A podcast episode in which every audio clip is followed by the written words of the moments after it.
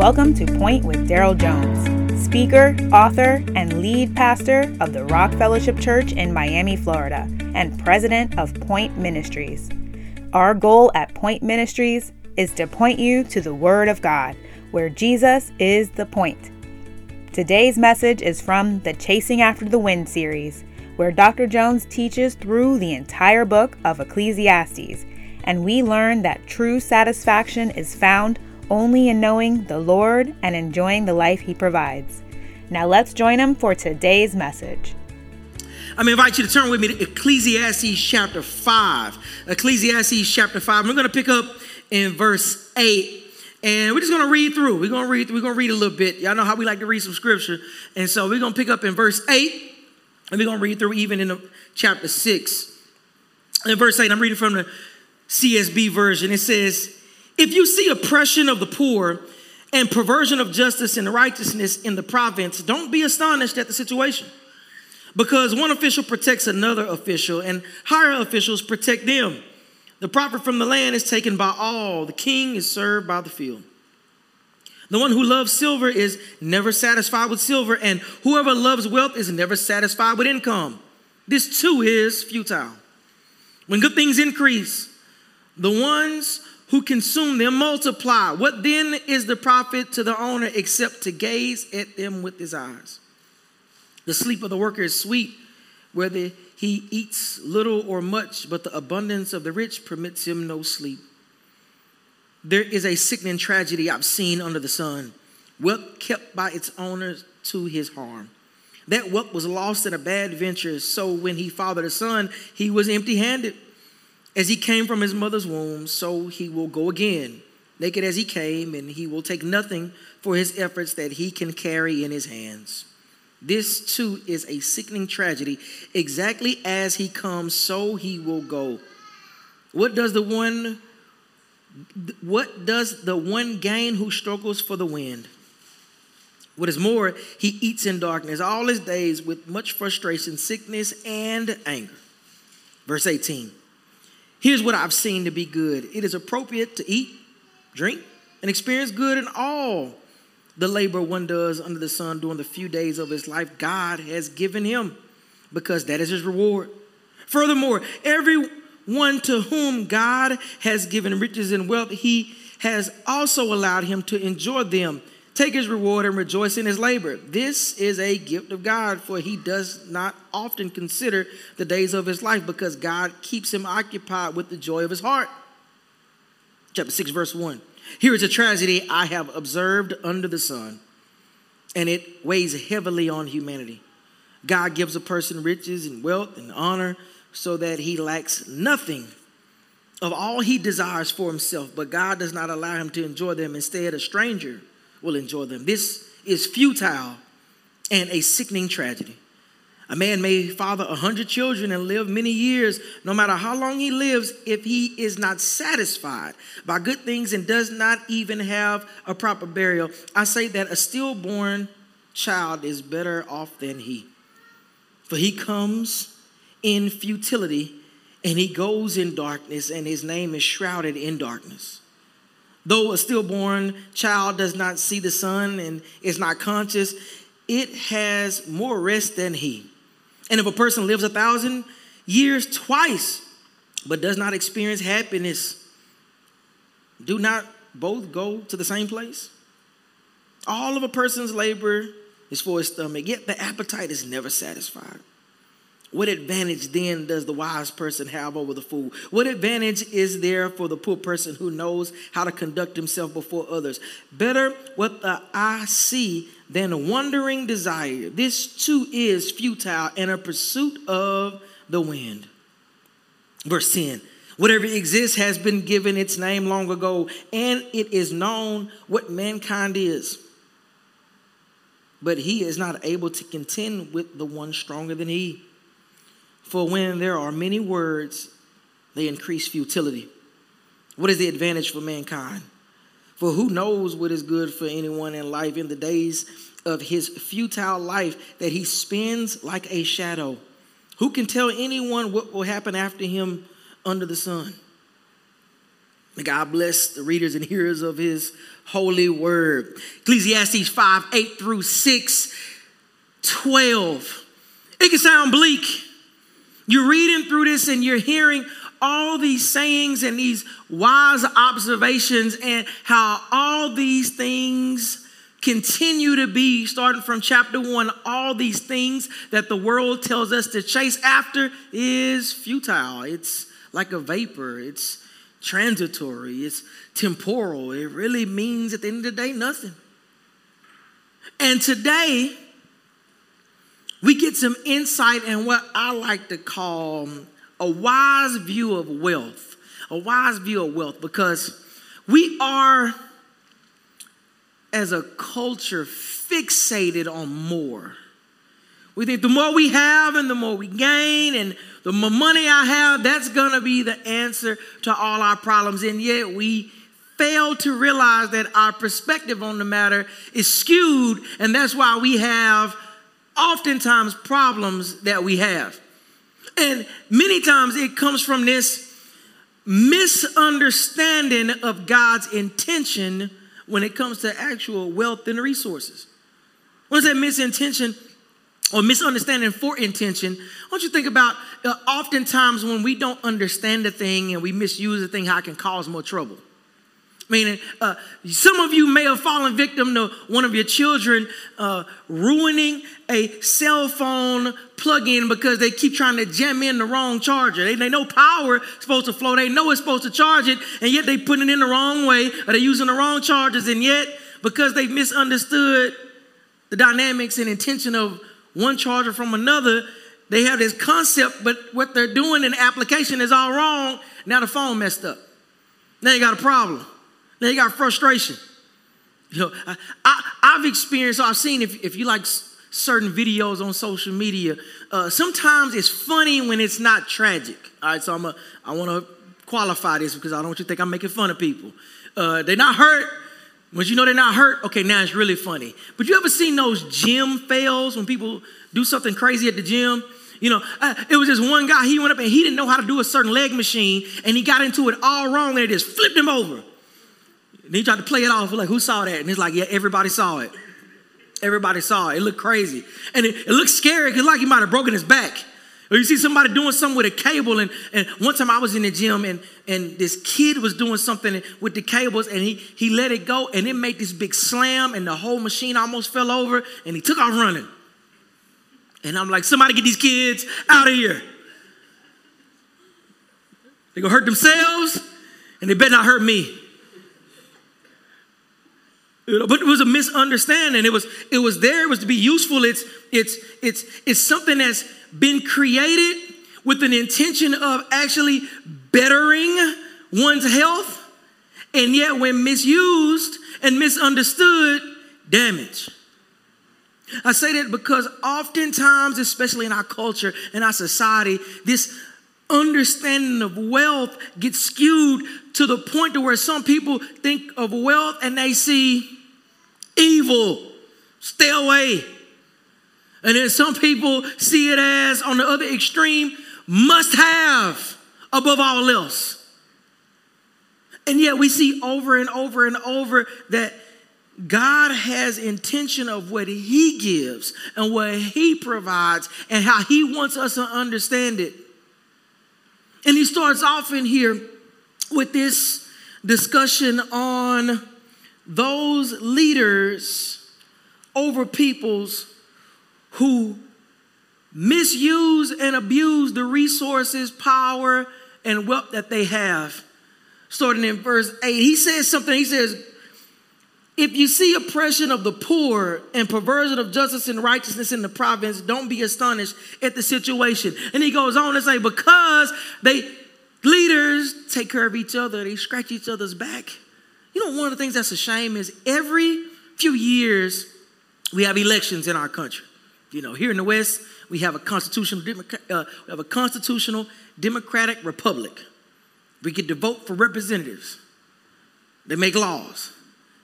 And every couple of years when we're voting for these representatives, and even every four years when we vote for a president, some of us either side of what we on, we have this candidate that we believe they're gonna come in and they're gonna fix it. And they're gonna do it right this time. Then a few years go by, okay, we need somebody else. We're gonna fix it.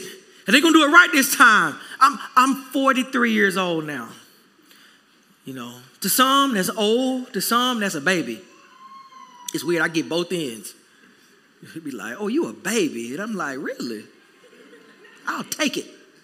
I'll take that. You know, but one thing I, I over the few years, you know, when you when you're in your teenagers, you're not really paying attention to politics and stuff. When you get in your early 20s, you ain't really care about that. But then when you start like paying bills and certain things like you on your own, you start paying attention. You start watching the news. You know, you get grown.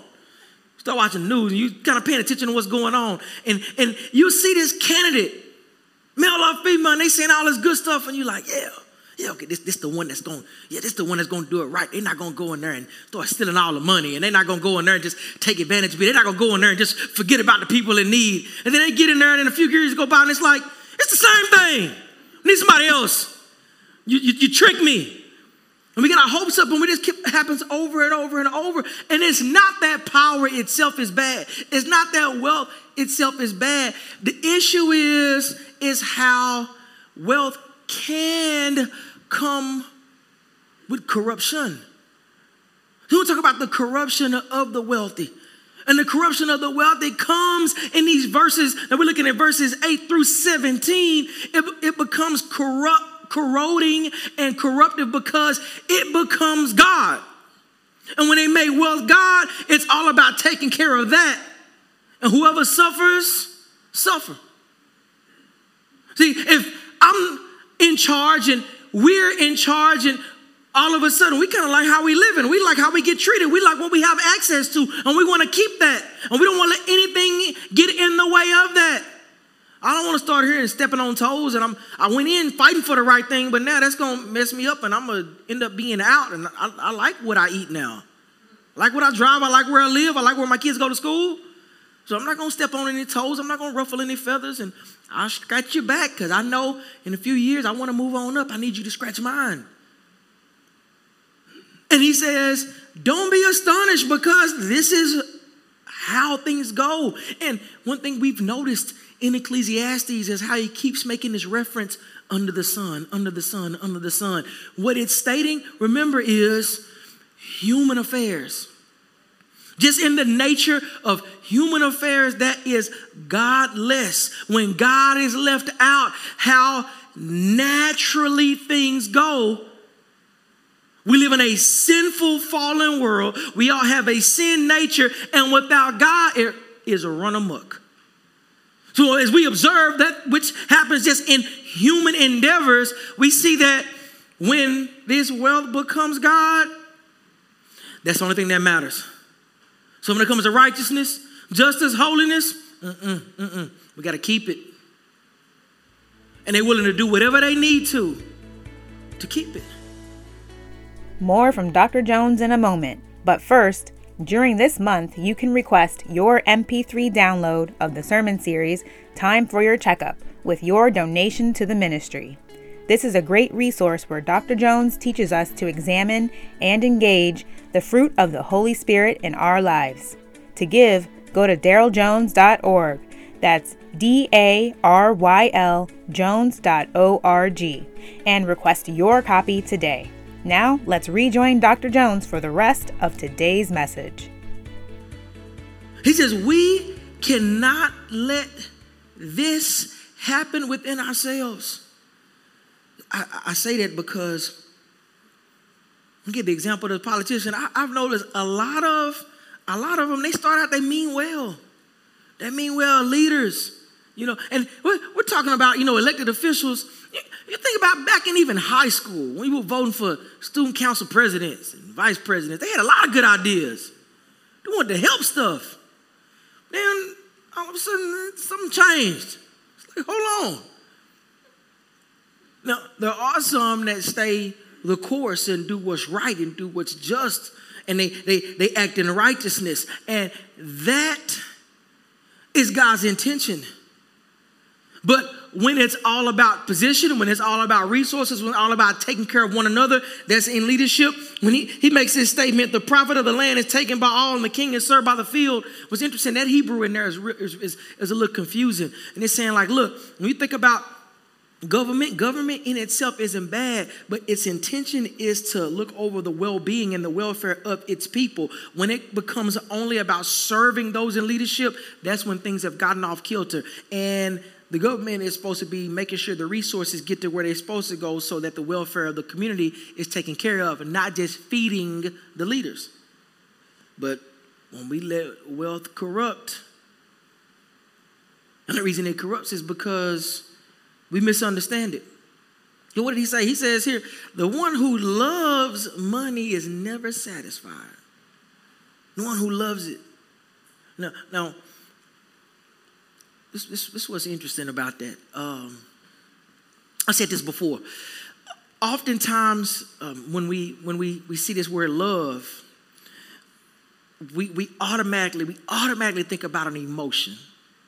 We automatically think about emotion. But but but here it's not just talking about an emotion.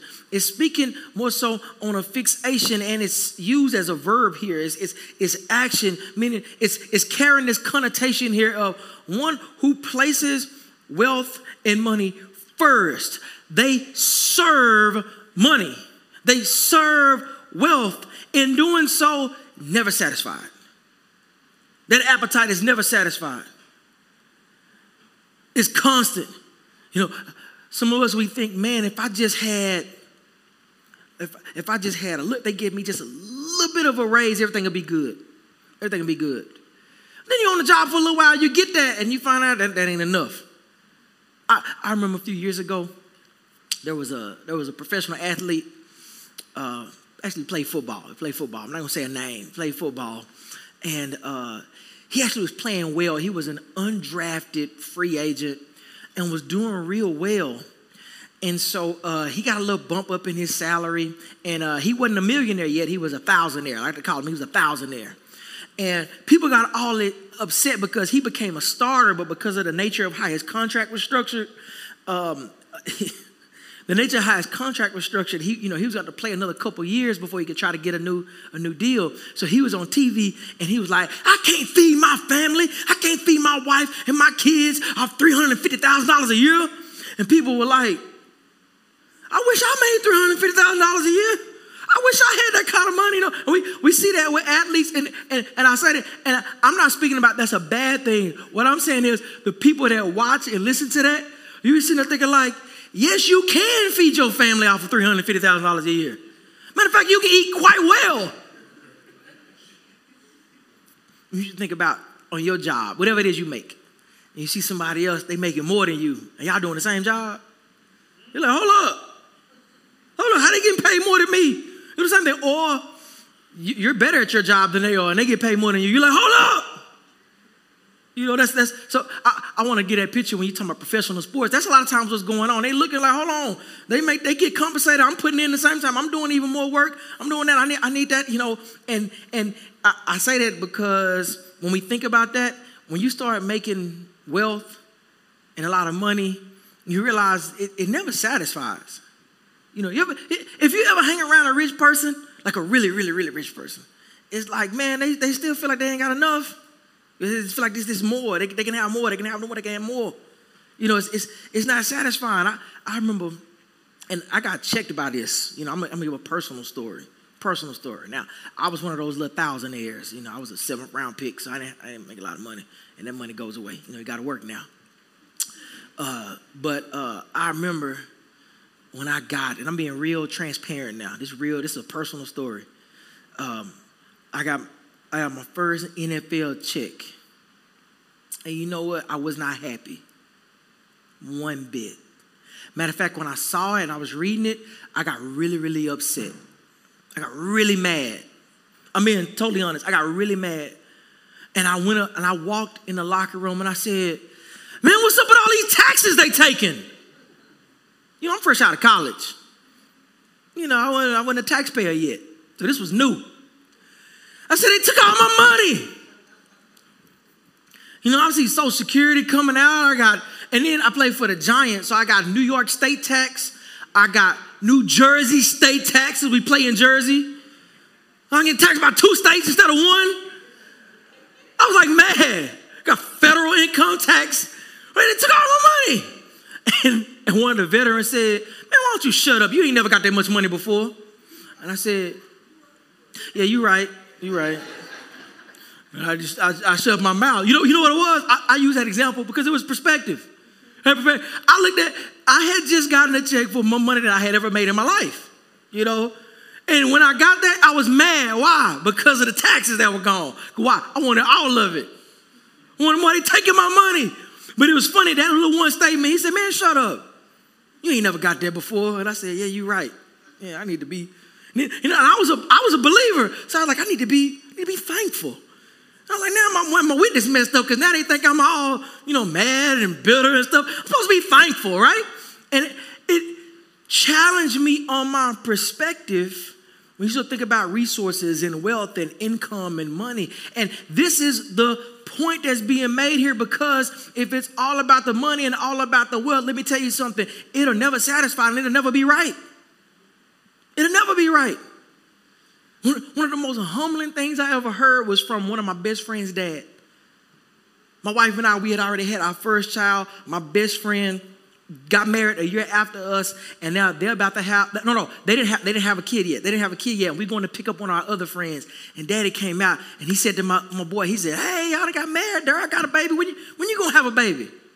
And he said, "Man, you got to get the money right first. And my homeboy Daddy looked at him and said, "Hey, I'm gonna tell you something. The money ain't gonna never be right." And I was like, "Yo, not a lot detected." It's like, like, it's never gonna be right. If you're trying to wait on the money, look, let me tell you something. It's all about perspective. If you think there's gonna be this bottom line, okay, we made it. Let me tell you something. When you get it, you're gonna find out mm, it ain't it yet. And this is what he's getting at. He says, the one that loves it, it's never satisfied. You love silver, you're never satisfied with it. You love gold, you're never satisfied with it. And you will serve it.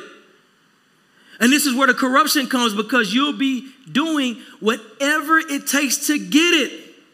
You'll be willing to lie for it. You'll steal for it. Some people even kill for it. Take advantage, abuse for it. Well, because that, that's what you serve. That's your heart's desire. It's a call for us to live wise, to have God's perspective. See, when, when we make false comparisons and, and we use our arrogance to look down on certain things and others. We have to keep a perspective that wherever God has placed me in life, whatever the lot God has given me, whatever the gifts and abilities God has given me, whatever the opportunities God has given me, that is all God. The good, the bad, the ugly, the peaks and the valleys, the highs and the lows, God is in control and He is calling each of us to respond faithfully to Him. He's calling each of us to respond faithfully to Him. So when we talk about a wise view of wealth, He wants us to understand like, look, what is not the answer. It's not the end all be all. It is not your God. He is our God. He gives to whom He pleases, how He pleases, when He pleases. One of the unfortunate things when it comes to this, this invitation of, of having this intimate relationship with the Lord, having this intimate relationship with Jesus Christ, is that oftentimes this relationship is sold about the stuff. You know, if you come to Jesus, you gonna, you get, all your bills gonna get paid, and you come to Jesus, you get this stuff. You know, you, you get this, you can, you can do miracles. You come to Jesus, and you can, you know, you be able to walk on water. You come to Jesus, you know, you're gonna get rid of all your debt. You come to Jesus, you gonna that sickness you got, it's gonna be going away. You come to Jesus, you're gonna get that promotion. You come to Jesus, your boss gonna like you. You get that Jesus, your business is gonna work. Just give your life to Jesus. You like, and then, then you get you get the you get the you get the wolves. You come to Jesus and you sow this seed of a thousand dollars, you're gonna get a, a thousandfold. And they like, yeah, Jesus, take this grand. And it's nothing about Jesus, it's about the stuff. I want the blessings, I want the miracles, I want the stuff. Now, when it comes to really being with Jesus, like I don't really want to walk with Jesus and hold his hand. I just want the stuff. And the Lord is like, no, no, no, come to me for me. Trust me. The Lord is saying, Come to me. Trust me. Surrender. I love you. I want you to understand my love for you. Come to me. And it's not about the stuff, it's about Him. See, when we're offering Jesus, when we're calling people to Christ, it's not about the stuff that He gives. Yeah, He got stuff, He got a bunch of stuff. You'll find out the stuff don't even measure up to Him. Thank you for listening to Point with Daryl Jones. This was just the first half of today's message in the current series, Chasing After the Wind 14 messages that walk you through the entire book of Ecclesiastes, where we learn that true satisfaction is found only in knowing the Lord and enjoying the life He provides. If this ministry has blessed you, we invite you to partner with us today. Please visit daryljones.org that's D A R Y L Jones.org. Your financial generosity keeps us on the air, and we are grateful for your faithfulness. Also, if you would like to hear the second half of today's message, tune in tomorrow, same place, same time. And remember, keep making Jesus the point.